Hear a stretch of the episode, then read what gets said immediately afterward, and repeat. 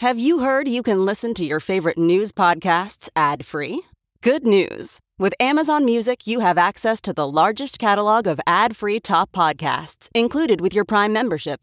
To start listening, download the Amazon Music app for free or go to amazon.com slash ad free news podcasts. That's amazon.com slash ad free news podcasts to catch up on the latest episodes without the ads.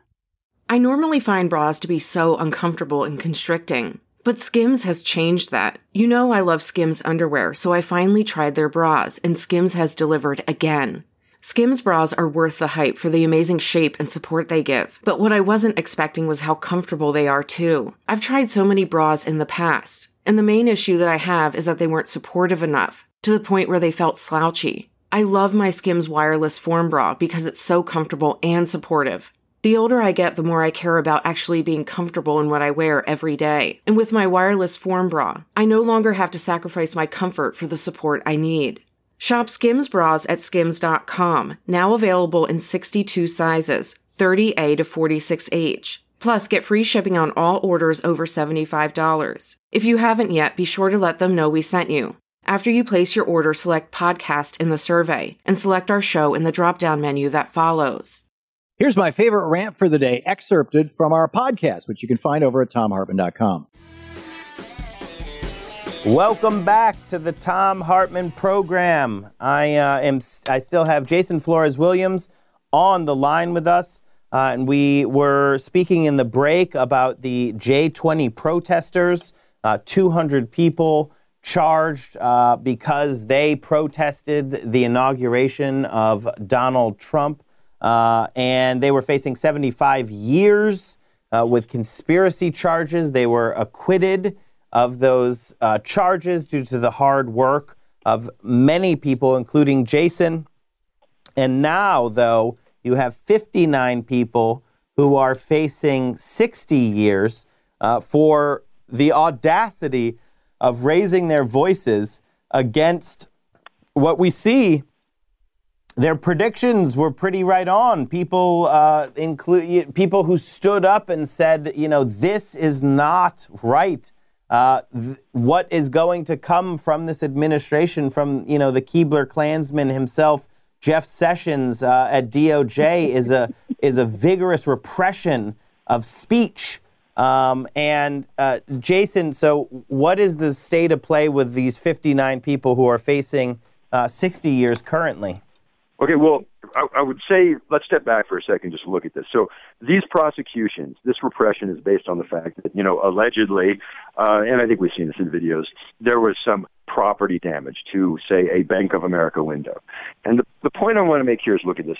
Look at the as I represented people uh, pro bono who were going to be thrown out of their homes due to fraudulent foreclosures by Bank of America and Bank of America attorneys.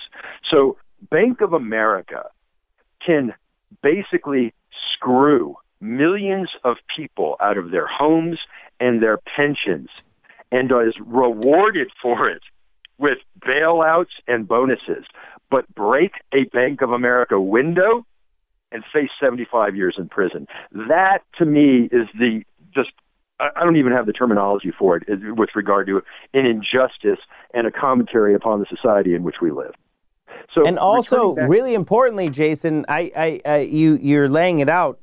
Uh, so the banks engaged in massive criminal fraud. The report, the government report on the causes of the Wall Street caused collapse in 2008 concluded fraud, right? And and not a single banker uh, went to prison over this. You know, th- that's what happened. And now they're going to try to send the people uh, to prison for 60 years, and there are parallels that you can see around the world and in history that what this is is when the the uh, coercive power of government is used by this global oligarchy to exert their will.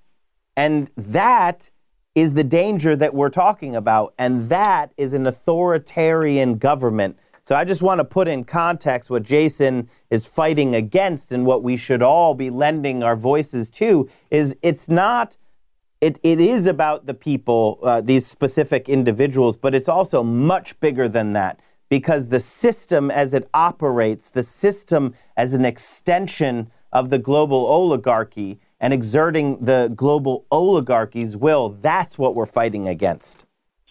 Yeah, so I'm going to piggyback on what you said, man. Is uh, some of the defendants, and this is also a, a, real critical part of this with regard to the First Amendment and what they're trying to suppress and control. Them being the, the, the global oligarchy and the power elite that exists, you know, in the form of Donald Trump right now in the United States. He's just a, he's just a, a representative tumor with regard to what's really existing in the in the world right now, as far as the concentration of wealth and the exclusion of most of humanity's voices. So there is uh, one of the things, one of the real thorns in their side. Luckily, I mean, they basically control corporate media. Um, they frame that in ways and manufacture consent, as we know. Um, but one of the real thorns in their side has been independent journalism and the usage of the internet to get out different perspectives and more truthful and honest perspectives that have to do with the way people are actually being violated by the current sicknesses of our system. So, one of the real points of this prosecution has been to go after independent journalists who were out on the streets that day, who bring to light the kind of systemic injustices that we're talking about, and who were recording that day. So that you actually have in this prosecution a United States prosecutor, someone who went to law school just like me, and that's it. They got a piece of paper on the wall, and then they found themselves in this position of almost obscene power. Um, deciding for the rest of us what journalism is. Now, thankfully, at this point, um, the jury, which is the representation of the people, has stepped forth in this adjudication and said, no, you're not going to decide that for us. But be wary of this Department of Justice's attempts to define what independent journalism, journalism is, and by defining it, to eradicate it, so that the last little pockets left of this democracy that we still have that represent the voices of the people and the real perspectives of how real people are being affected will be eliminated. So that's also part of this fight, which is uh, this grand struggle that's happening right now for the First Amendment. Jason, uh, at here we're broadcasting live from our studios in Anacostia, our We Act Radio studios in Anacostia, and I, I, we've only got a minute left, and I want to give it back to you so you can tell people where can find out more information. But we we've seen this firsthand when we were live streaming in Ferguson. Um, these tear gas canisters would be going over the heads of uh, our producers with cameras, and they had these brightly colored vests on.